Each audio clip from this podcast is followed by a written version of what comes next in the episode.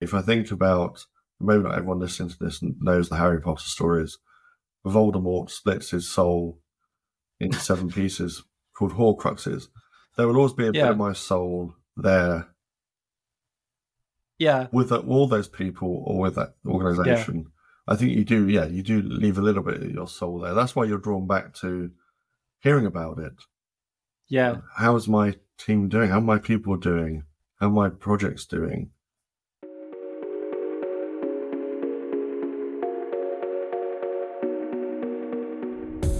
Welcome to Connection Request. I'm Joel Leeman.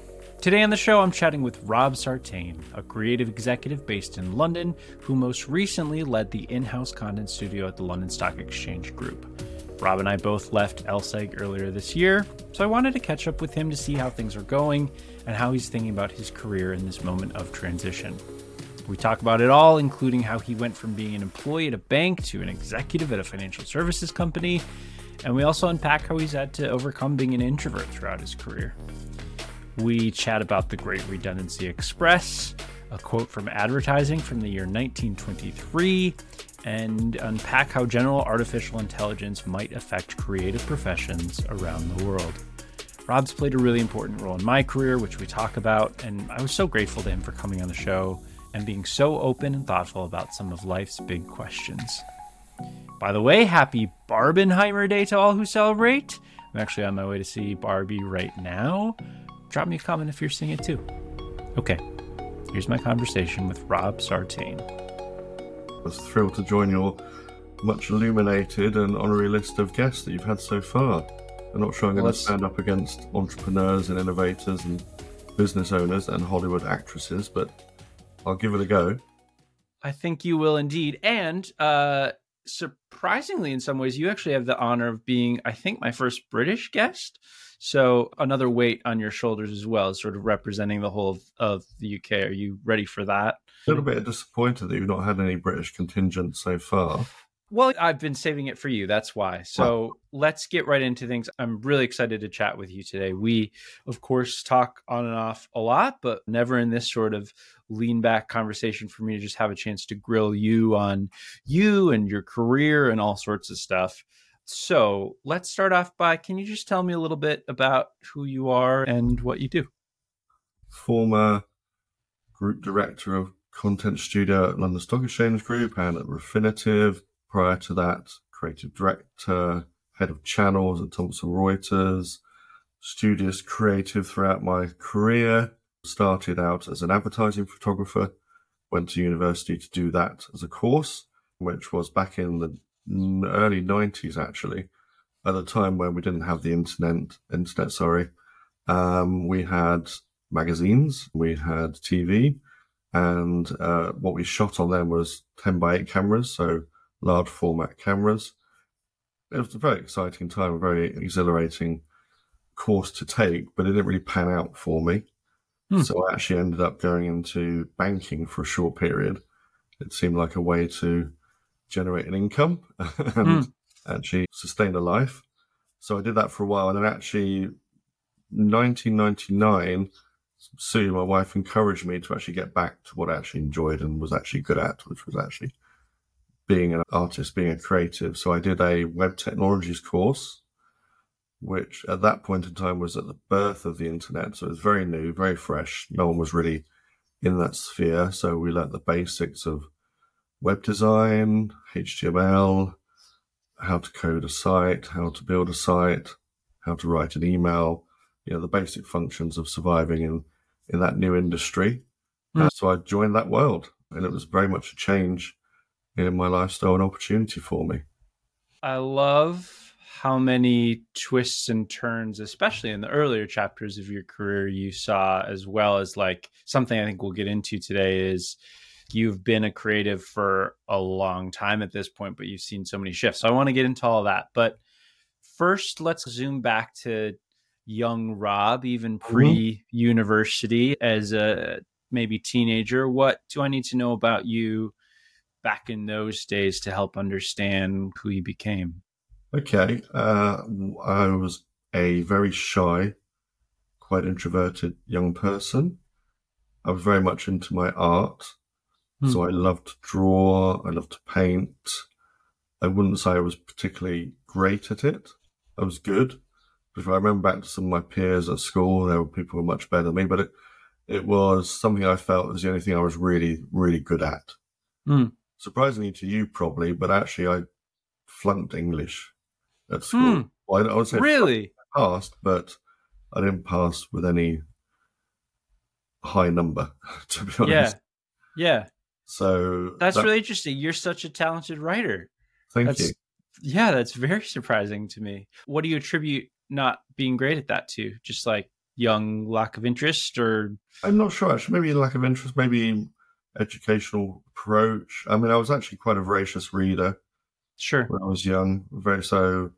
I obviously absorbed a lot of great words and language structure and and, and that. But yeah, I, I think it's probably more just the structure of the courses that we did in the UK education system that really inspired me. So yeah, I was I was quite a history buff. Really enjoyed history. I've always enjoyed Hmm. understanding the past and what that can actually bring to the opportunities we have today. So as a young man, yeah, quite introverted. I was quite into sport. wasn't particularly great at any sport. I played rugby for my school for a short period. I played badminton at a club. I always enjoyed my sport. I actually enjoyed martial arts to some degree. Never went Hmm. very far with many of them, but I've tried out judo, karate, and taekwondo later in life as well. No, no, you know, no belts to really offer up or suggestions that we should be getting into it anytime soon. But I always enjoy the. I think I always enjoy things where there's a craft behind them. Yeah. That's- Huh. That's interesting. That that definitely feels like a through line.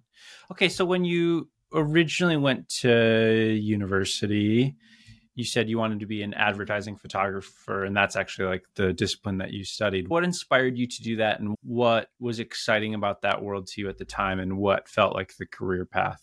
Uh, okay, so when I was at school, I did art, and then I did a foundation art and design course between that university and school, which really benchmarked you where you wanted to go artistically. So at that course, you did graphic design, you did fine art, you did sculpture, you did you know art history, Hmm. uh, photography as well. And I'd actually built up quite a passion for photography when I was about sixteen and a couple of my art teachers sort of suggested I had a natural affinity with that medium. Yeah. And it seemed like a really good exploration of what I could actually do as an individual artistically. And that's Yeah. where my, my leaning went to. So it seemed like a natural course to get it. I, I don't think I actually have any great plan to think about where's that going to take me.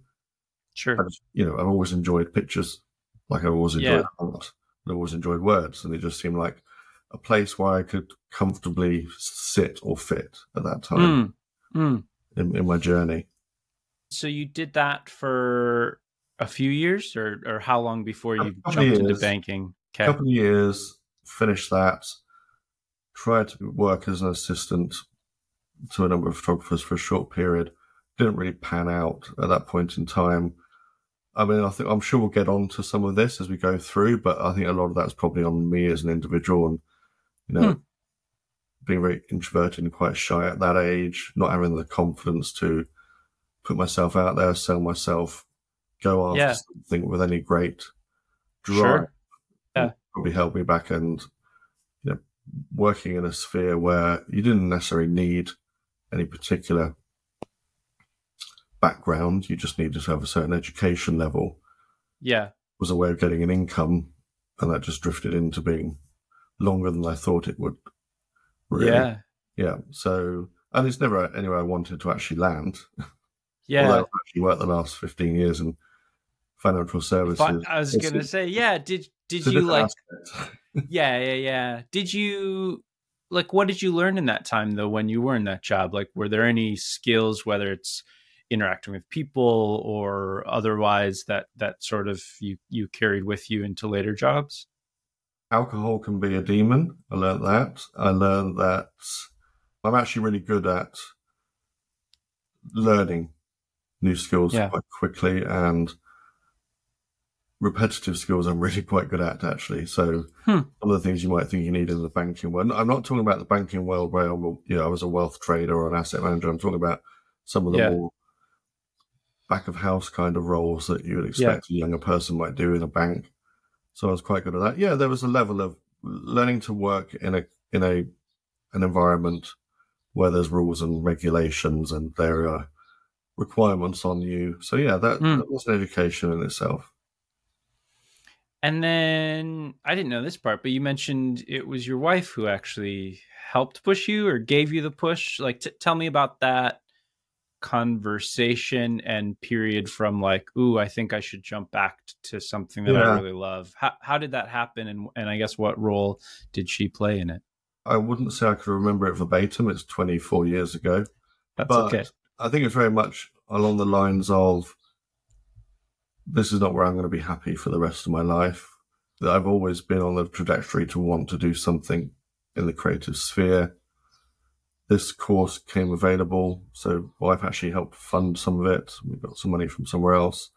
I knew it changed to our lifestyle. It was like four or five months of me not working Yeah. it was a change to our living standards at the time as mm-hmm. well, with no actual suggestion there would be a job at the end of it.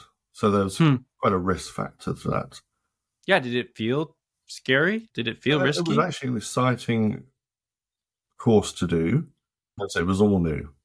You know, obviously there were some companies starting to make a play in the internet world, and we had the early boom of the early 2000s, but no one was really going big in it. And it was it Mhm. was an open field for everyone coming into it. yeah. Coming out of that course, finding a role was going to be unnerving, but I found one quite quickly actually. Hmm. I, I, I landed on my feet quite quickly. Yeah.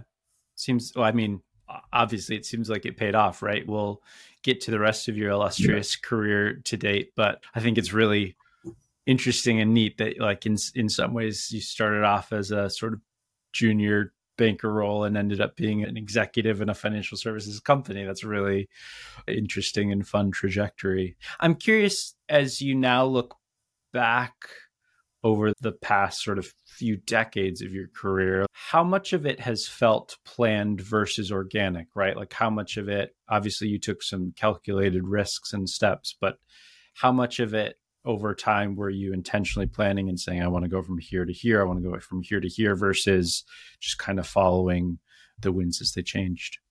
I think I've always followed the winds of change and have never planned any of it. I think I always hoped that I would get to where I got to and hopefully continue Hmm. on that trajectory. I'm not finished yet. But I'd never planned any of it. I think what I've done is learned to put my head above the parapet a bit more than I would have done when I was younger and learned some of those skills that actually help build that momentum behind you. And Yeah. think, oh, this is actually somewhere I could go. It's interesting that I remember from LSEG, Julia Hoggett, the CEO of the London Stock Exchange.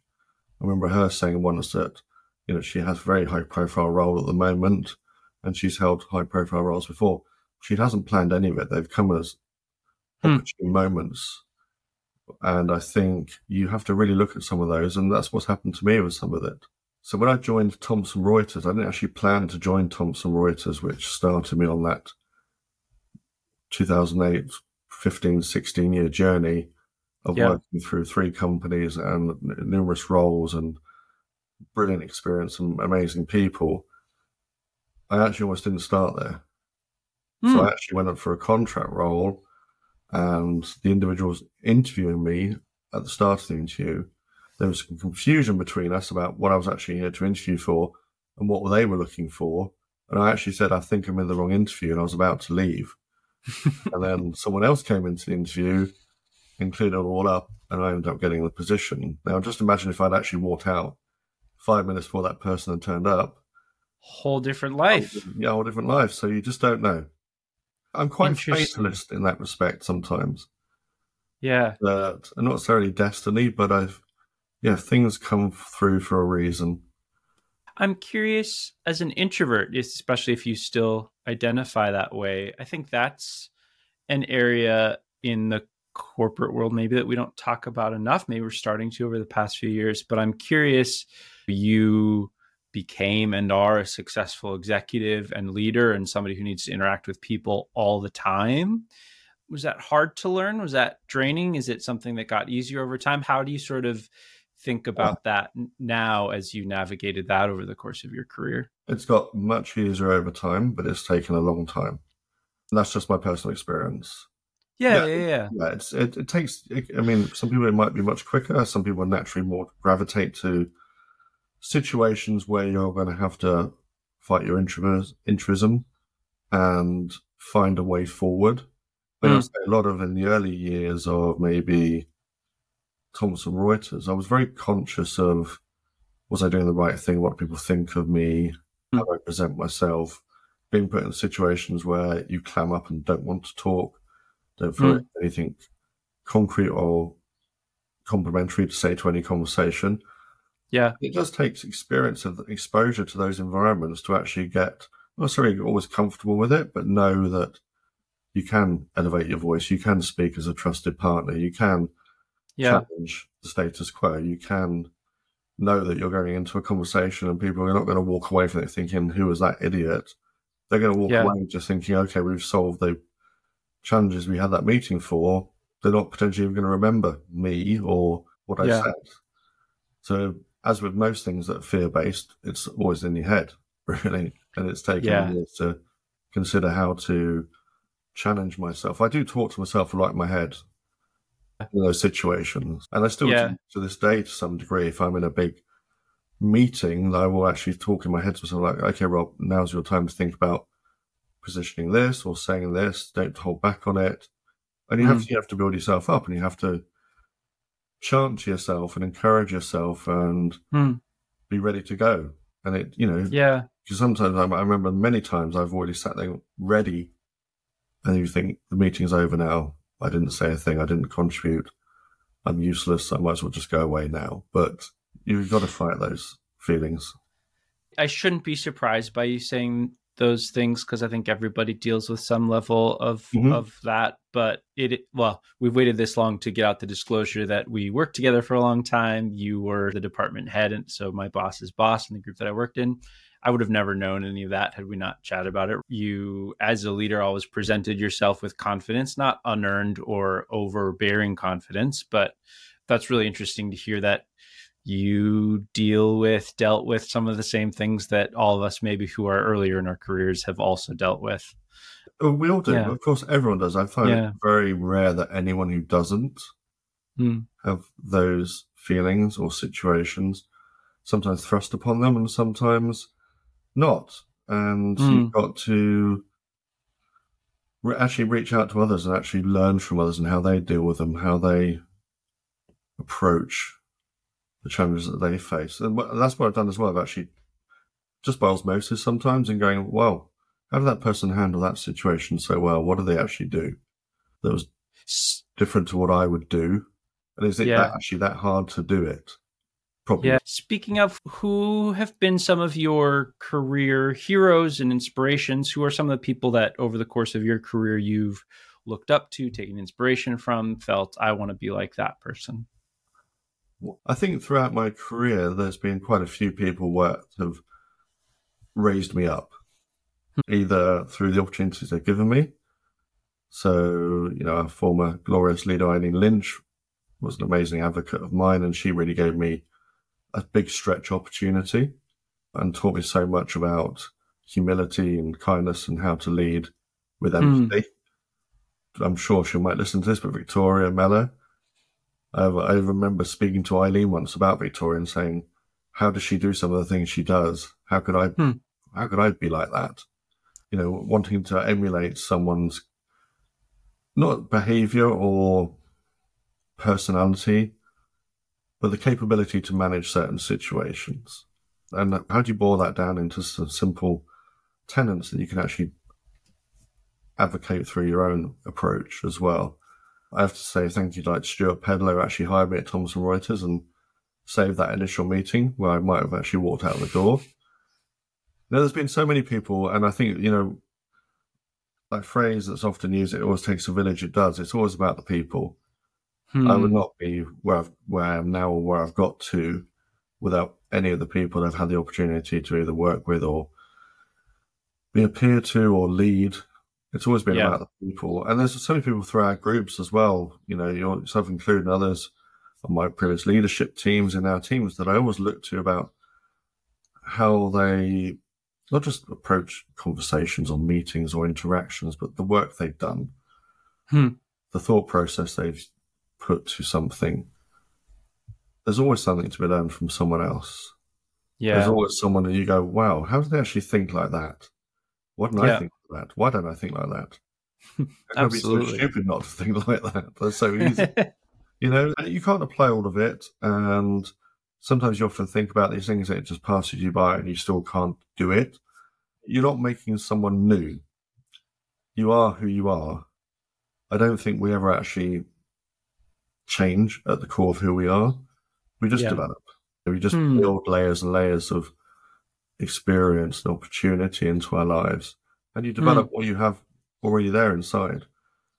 I'm sure I could say the same, but I'm sure you're the same person you were actually 10 years, your core beliefs. A lot of that's founded when you're very young.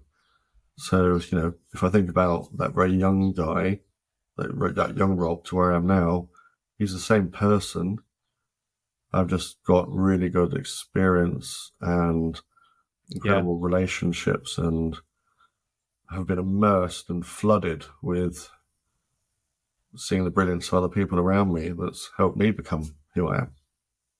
if you went back and chatted to young Rob, took him out for a coffee or a tea or a beer, what would you tell him that you maybe wish you had known then that you do know now? You can do it. You know, because fear is a big factor for so many people. You can do it. You will get there. You know, is that interestingly? I remember this is before I actually met Sue that I was actually doing some contract work, maybe in the late nineties. Very, very menial. I would say menial. I don't disrespect anyone that does these jobs, but the sort of contract jobs where an organisation just wants someone to come and do some data entry as as a space filler. And I was on a bus on the first. It was only be like a two week thing, and I got off the bus. And I thought, "Why? Am, what am I doing? This is, can't be my life. This cannot be my life." I end up at this point. I'm still quite young, and I'm doing this. I'm much better than this, so I need to fulfill some of my potential. I wa- and you got to be frank with yourself sometime. So I'm glad I did because I I moved somewhere else. I changed my direction. I didn't change my direction fully, but I changed it enough to start on a new path. And Yeah. you got to fulfill your potential. Well said. I'm curious, you know, you as a creative, as a creative director, as a creative leader, you have touched a lot of campaigns, rebrands, cool content projects, all kinds of stuff. Do you have any favorite campaigns or creative projects that you've worked on? And I guess coinciding with that, do you have any particular favorite chapters of your career that you kind of look back on with a fondness? Yeah, I think some of the early days in Thomson Reuters were really interesting because that was before I was in the internal communications organization then. The organization went through a lot of change. We had a lot of exposure to a lot of that change in the organization. We didn't necessarily have some of the tools we have today, like Microsoft Teams and SharePoint tools. So we were building a lot of things ourselves internally. Hmm. So we had, you know, creative capabilities, coding capabilities. We're actually building our Yeah. own internal platforms. So we're having a lot of fun. It, Hmm. you know, it's highly unregulated in a regulated organization. and it was a fun time. You know, we we're Yeah. getting to express ourselves, jumping from working on an internal comms campaign to maybe working on something with Reuters to working on something to do with the CEO and the big you know, AGM broadcast. There was that heady mix of wow, I'm all over the place. I'm learning so much. This is really interesting stuff. I think it's hard to pinpoint some campaigns. There's been literally hundreds of maybe thousands Yeah. over the years. I think leading the brand launch of Refinitiv was, I would say, a career highlight. That was a big leap at the time. It was not just me, of course. There was many, many people involved in delivering that exceptional outcome for that brand. Yeah. But I really felt at that time, okay, this is I need to take this seriously, but Hmm. Not to the point where it kind of stresses me out. So, how do I bring the right attitude to everyone who's going to help do this? How do I actually bring the right essence of what we're trying to do here, which is a big shift. It's a big change for a brand. So I think that was, and delivering that and knowing what the success that came from that, hmm. I think is probably the biggest career highlight. And that's campaign. Yeah. I've got people highlights, but that's yeah, campaign wise. I wouldn't say all the work creatively is probably my favorite work. There sure. are other smaller pieces we've probably done over the years where I think, well, that, that I think you go back to that blog article I wrote recently about Sublime. There's things I've seen that we've done, maybe they haven't always come to fruition where I think, wow, that's really good, good stuff. And there's yeah. stuff I haven't liked as well. And I think that's a really good mark for anyone to consider when they're in a creative role or sphere is there's always going to be a piece of work your teams or your colleagues do that you actually personally like but it's right for the brand and it's right for the solution it's trying to solve. You know, disagree and connect That's... and go with it. So I think yeah. as well as learning that as well. The Refinitiv launch was a pretty big gig. Yeah. I, I mean, I came a little bit after some of the early folks who worked on it, but I mean, that was also one of my career highlights is just like the energy around new company, new culture, new mm-hmm. brand, mm-hmm. new teams. Let's be honest, budget to do things and mm-hmm. try mm-hmm. things. That was a very exciting time and, and a chapter I'll look on fondly as well. That I was happy to be there alongside you. So, one thing you kind of touched on this earlier, but you have been in the creative industry for a long time. You have lived through lots of transformational changes. Mm-hmm. Like you said, that internet, digital, mobile, social, and beyond, metaverse, uh, blockchain, crypto. I can just throw out all sorts of buzzwords throughout kind of that long period. What has stayed the same and what has changed? Wow, that is a big question. Is that is it's an interesting question because I've been considering that for a new blog post. I'm actually reading a book at the moment that's called The Anatomy of a Humbug, which is about a different view on the advertising industry. Hmm. And that talks very much about the opening of the book talks very much about certain phases of how people look at advertising and marketing industry to some degree. You know, some people look back at the past and just see it as the past and the future is only where we're going to go and that's all we need. If you think about you know, some of the latest trends like metaverse and generative AI, some people look back and go, well, actually, we had it really good back then. Now it's rubbish. We're just not delivering the same level of creativity and quality as well. But what's interesting in that book, and it's a bit of a digress from your question, is actually there's a book that was written in 1923, which is about the science of advertising. Hmm. And there's a quote in there. I'll see if I can dig it out quickly because it fascinated me. Because if you didn't know this quote was from 1923, you wouldn't believe it because it sort of just hmm. reflects this day and age. Where is it? Uh, the time has come when advertising has in some hands reached the status of a science it is based on fixed principles and is reasonably exact. The cause and effects have been analysed until they are well understood. The correct methods of procedure have been proved and established. Advertising, once a gamble, has thus become, under able direction, one of the safest of business ventures. Now, that was 100 years ago that was written. Wow. No, that's amazing, isn't it? Because you could actually say, well, that's about today. You could you could write that today and yeah. Uh, people would so believe it. What's the biggest change? I find that quite a hard one to answer because when you work in the industry, change comes at you all the time, and for the most part, it's executional, it's tactics, it's tools. Sure, sure. That's what they've been. You know, I started out working on the web, but all the roles I've had have always included omni-channel experiences, whether you know print or yeah. mobile or web or TV or video. I think the biggest change has been accessibility. Well, for everyone, I think just the ability to connect seamlessly with the whole planet for the hmm. most part, but very quickly. Sometimes yeah. to the detriment of building great brands. I think one of the challenges you can see now is this sort of hype cycle approach with metaverse and others that you know everything needs to bed down a bit, chill a bit, and really understand yeah. how they're going to fuse themselves into what we do within our world, which is you know, our advertising, marketing, communications.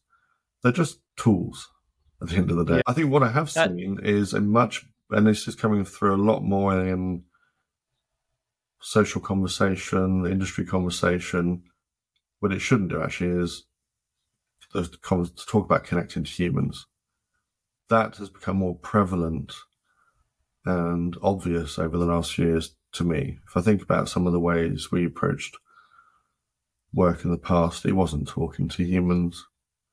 It was fulfilling an industry standard in terms of how people think you should talk to other humans in those industries. Whereas ultimately marketing is a conversation, isn't it, with someone? And that's how you should be talking to them. And it's about emotion. And I'm mm. seeing that come through a lot more actually, which is really exciting because that harkens back to what a lot of people say was the greatness of the maybe set the advertising and marketing of the 60s and 70s. Yeah. Was, you know, you're connecting at a human level with people, you're sparking that glint in their eye, that raise of the smile, that you're inducing them to something that's going to get them excited and trust, which I think is getting better and better. I think it's the only cautious caution I said. I, I know we've spoken before, and I've joked about the metaverse, and and to some degree I made some jokes about Chat GTP as well. But they'll all have great roles to play, hmm.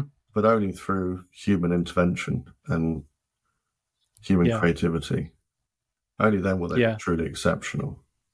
Agreed. And on that, we can't have a conversation in 2023 about creativity without talking about AI, at least for a, a, minute. You and I have texted about, joked about, talked about ChatGPT. I've been messing around with Midjourney, which is as like a non-designer, non-visual person, it is thrilling to type words into a box and have whatever I can imagine come out. I'm just curious, do you have any good hot takes about how those tools specific to creativity, creative professionals, will impact our lives in the work that we do?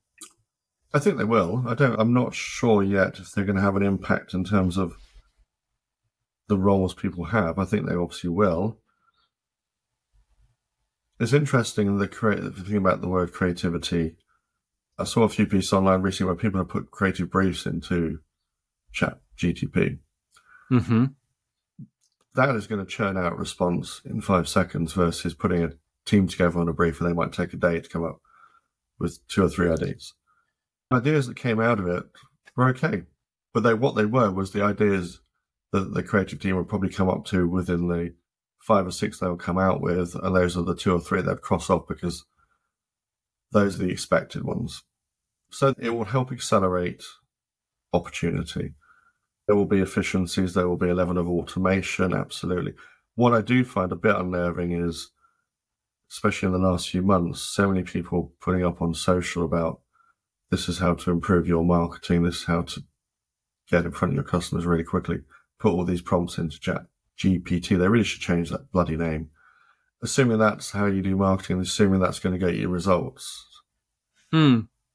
You know, I think of just like blindly putting yeah. stuff into a robot yeah. and then blindly accepting what it spits out as yeah. this is what you should do. Yeah, I mean, the other good thing I've seen a lot of recently is, and I think that some of this came out of a number of the sessions that was at Cannes last week, is the value of long-term brand building. Mm. I think has been missing in our industries and other industries Agreed. the last 15, 20 years.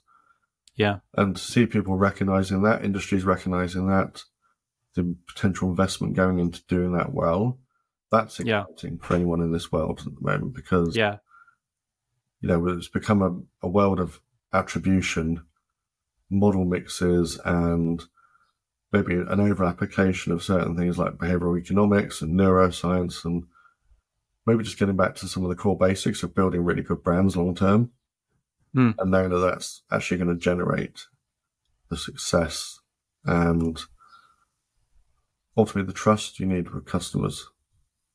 Yeah. So, you know, There'll be short term excitement around generative AI. There needs to be legislation, absolutely. I know I've already seen some agencies, some companies already putting their own guide guidelines in place, how they will be used, how they'll actually benefit from it out, out of the gate. I think you have to be clear with people though that if you are, especially advertising them or marketing them, that if anything is solely generated by generative AI, we need to say this was not developed by human hands. Yeah, agreed. That should be like a benchmark, right? Like a yeah. standard. You are an excellent writer, as I mentioned. I've been checking out your Substack. There's a little plug for that. Listeners should go and check it out because you are an excellent writer. I think, and even, you know, I've read a lot of your writing in the past, but it's fun to see you in a new, unencumbered medium and format. And something that you've been writing about and sort of weaving in is your time writing what you call the Great Redundancy Express. And I'd like to talk about that a little bit and just hear how this chapter of your life has been, what you've been up to, what you've been thinking about. But I'm just going to read a quote first from one of your recent posts. Actually, maybe it was one of your first ones. You said, quote, time has become a wanting and vocal companion, a relentless chaperone readily bellowing out the minute by minute of my day with little care of consequence. You, are a great writer. You great turns of phrase. Um, how's how's this time been? What's it feel like? There's actually someone asked me that yesterday. It's gone quickly. So it's been six months nearly, I believe. I actually thought I'd be I'd be back in work by now. Sure. And there's I say it's been actually it's been it's been emotional. I don't know what film that was from, but you know that phrase. It's been emotional. It has. It's been. Yeah. It has been. I think I I put the pressure on myself after a few months. Think oh, I must get work. I don't actually potentially need to right now, but I must get back. You know, before the world forgets about me, before people start questioning why there's a gap in my CV, before I'm irrelevant, I'm not getting any younger. I need to get back to yeah. work. And I think I took a wrong. I took the wrong attitude to some degree there because I don't need to rush. I need to run the right thing for me, and it, mm. and it has been. There's been periods of okay. I've I, there's, there's a grieving period. I left behind yeah. big team of wonderful people who I adore. So there's a grieving period. There's a period of carefree abandon to some degree. It's mm-hmm. quite nice not to have to worry about the day to day machinations of whether that PowerPoint is going to be right for that call or some issue someone else has or doing a performance review or looking at a budget sheet. But then you start to miss a lot of that as well. Yeah. I think, well, I actually need to fill my day with stuff I'll do with family, but what else am I going to do? So, you know, the blog is part of that, yeah. learning. But think about, I don't, I don't need to be doing some of these things. I don't need to write a blog. I don't particularly need to do some of these learning things. I think I've learned quite a lot, but I think mm. it's important to keep my attitude right in terms of keeping my head fresh with what's going on, yeah, what yeah. I can bring to a conversation. I think I wrote a little bit about this already, and I've spoken to others about this. The whole recruitment process is, a, from what I've seen so far, a farce. But I've obviously been on the other side of that for many years, bringing people into organisations, maybe not seeing the challenge that you actually face when you're out there having to find a role and the systems in place, what the hurdles you potentially have to get through, assumptions you may make about yourself. Think, well, actually, I've done all these things. It says it in black and white, plain and clear. Yeah. Uh, and then you get rejection after rejection, and there's no comeback. There's no way of finding out rationale. Did anyone yeah. actually look at it? Is it actually a machine talking to me? Is it someone yeah. who's sitting in their bed at 11 o'clock at night on their PowerPoint, on their PC, sorry, just clicking through rejections because they can't be bothered to read them? You don't yeah. know. So yeah, it's a heady ride, but it's good. It's good. I'm in a good place. I'm glad to hear that. Yeah, I'm just curious. Like you spent over the course of like multiple companies and multiple chapters in your career, a total of what'd you say, 15 ish years at those string of companies? Uh, yeah, 15, yeah. Yeah. You've been on many sides of that table, but like when you found out that you'd be departing, how did that feel and what were the stages of like emotion that you went through? That's a good question.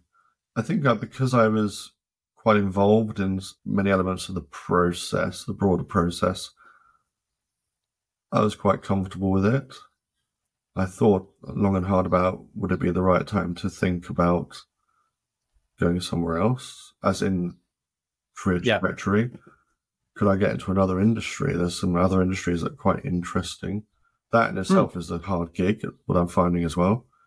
Yeah. There's another problem with, I think, the recruitment process, the siloed mentality that if you haven't worked in a particular industry, your skills aren't transferable. I mean, marketing is marketing. It's marketing to humans. We're all humans. So I appreciate there's some level of skill needed in some industries, but it should be more open, I think, and you'll get a greater diversity of skills and capabilities running across industries. Yeah, I was actually quite comfortable with it, to be mm. honest. I got the time to get used to it. Yeah. You know, I mean, for what it's worth, I like, I think you sort of knew for quite a while or for an extended period of time, obviously before the rest of us in your team found out. yeah, a couple of months. Uh, and I like, I think at that point, then what amazed me the most in reflection and then all the way up until you left was your level of commitment and focus and care from where I sat didn't change at all. And that to me is a really impressive thing to do to not turn off the gas or whatever metaphor you want to use of like putting in time, attention, and care. How like how did you sort of keep that news to yourself and how did you like not let your foot off the gas Uh, or the well, petrol? the last I'm- question, I've always been really good at locking away the secrets. So, you know, when when Refinitiv was it Refinitiv to LSEG? Either either that Thomson Reuters to Refinitiv. You know, I've I've got involved in those moments long before Yeah. many others. Fortunately for the roles we play, I've been brought inside on some of those projects. So I've got quite good at keeping those kind of secrets and keeping the stoic face through that. Sure. But it, you know, to your last question, why wouldn't I? I've got a huge group of people passionate about them. Yeah. Want to make sure they're comfortable. I'm leaving on good terms. I would do no one. I'll do myself a disservice if I Hmm. didn't. And I didn't have to put any effort into doing that. It was business as usual.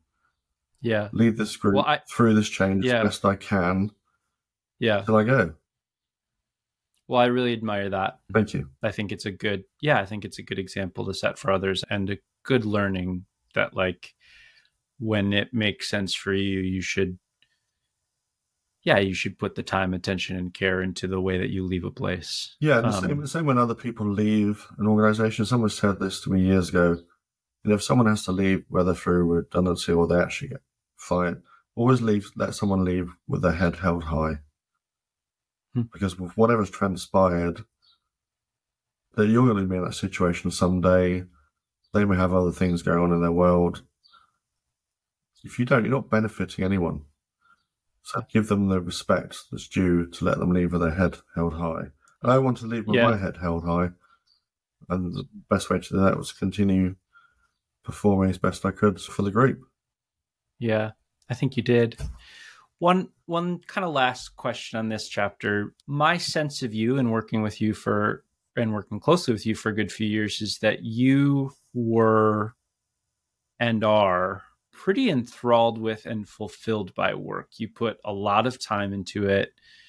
You were on Teams messages late at night, your time. You led a global team. So part of that was just like kind of how you operated you thought a lot about how you lead the team, led the team, but also you got pretty involved in some of the details of specific projects. I'm just curious, like, how much of yourself now with the distance of being out of that world, how much of yourself and your identity were wrapped up in your job and in your career?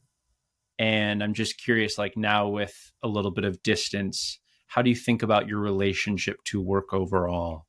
Wow, that's a good question. You're right, actually. I was not overtly to the point that it was suffocating or challenging to my, excuse me, personal life. Maybe, maybe years ago it was actually. Sure. And I did talk to my wife about that and we talked about that because I had cognizant that, yeah, I think a few years ago I was putting a lot in and I would always be on this infernal machine in the evenings.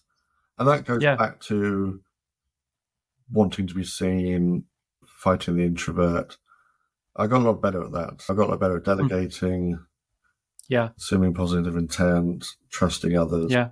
How much of my identity necessarily wrapped up in work. I just really enjoyed a lot of it. You know? sounds natural. And Yeah. also like I'm not singling you out, right? I'm just like you're someone I know well and something I think about, I think a lot of people think a lot about, right? Is whether you call it work life balance or or whatever, how you blend sort of your non work parts in. Yeah. So I'm just curious like if having a little bit of distance, I don't know, it has changed anything about how you think about your identity and your career. No, it hasn't actually. I don't think there's any more complex an answer to give, actually. I don't really think of it on those Yeah. terms. Hmm. There probably is some psychology to it.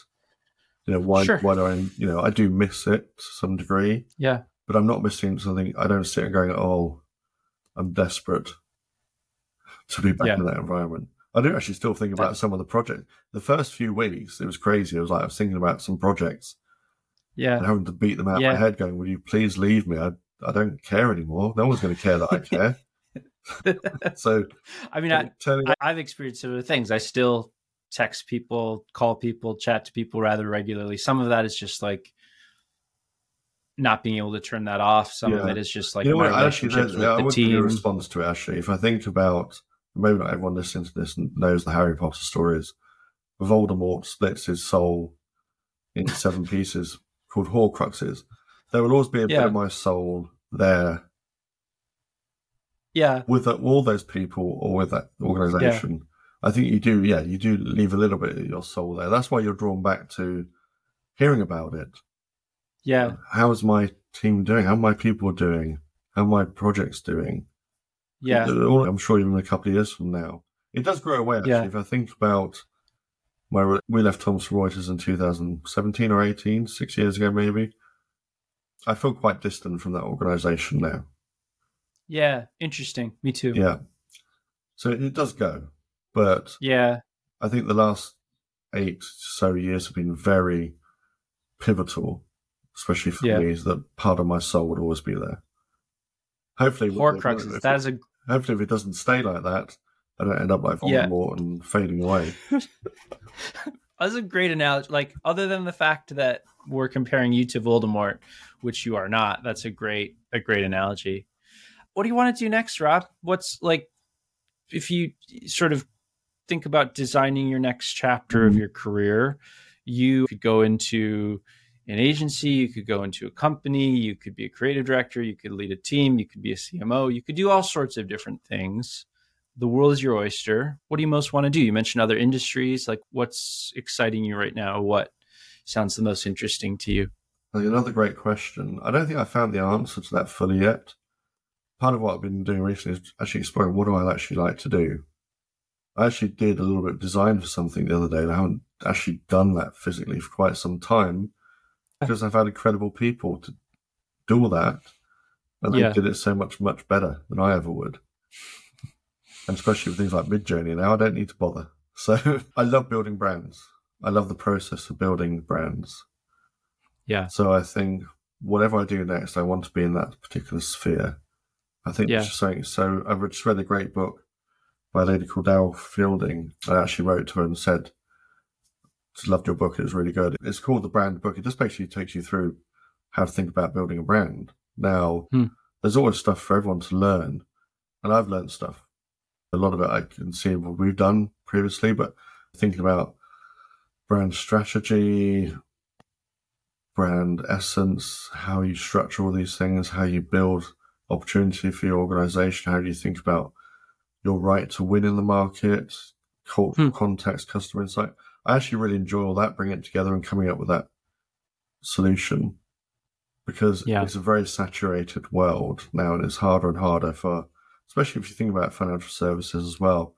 Not that I particularly always want to stay in that world, but it's hard to be product competitive Hmm. when so quickly competitors can augment what they have to be very similar to what you. So it Yeah. comes down to what's the difference in the brand? What's is it your customer service? Is it your ethos? What you're actually doing?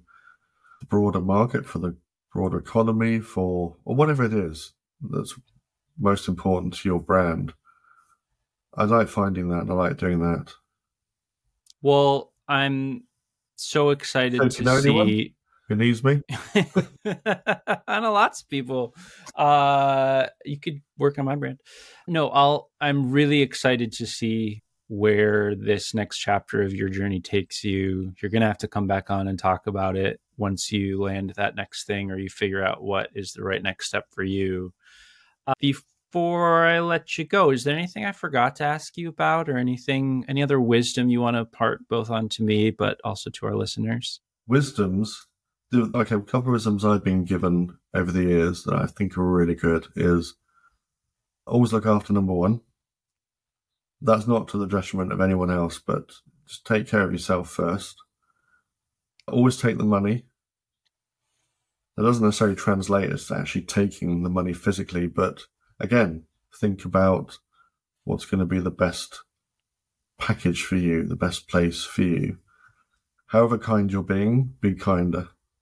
I think it's the other one Hmm. that I've heard and learned from. So those Great three, bits of three bits advice. of wisdom for you. Those are great. Rob Sartain, you've meant a heck of a lot to me in my career. I'm really grateful that that our our mutual friend Ryan Shepard brought me over to Refinitiv because it meant a chance to work closer with you and be part of the team that you built and led. You've you've done a lot for me. You've championed me for some reason. You've mentored me both informally and formally. I miss your team's chats at all hours of the night. I miss your very eloquent and verbose emails to the team. I, I miss learning from you and your leadership, even though I still get to learn from you in other ways now in this chapter.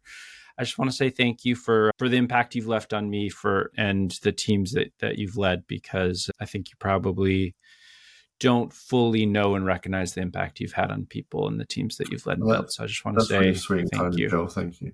I think, Yeah, I, I think I do true. actually to some degree, and I take a lot of when I left. Actually, I took a lot of heart from that, from the messages I got, from all the years of I would consider challenge I personally had to try and get to where I wanted to get to. To hear some of the things people have said, we all have. It's not about ego. It's about finding your place.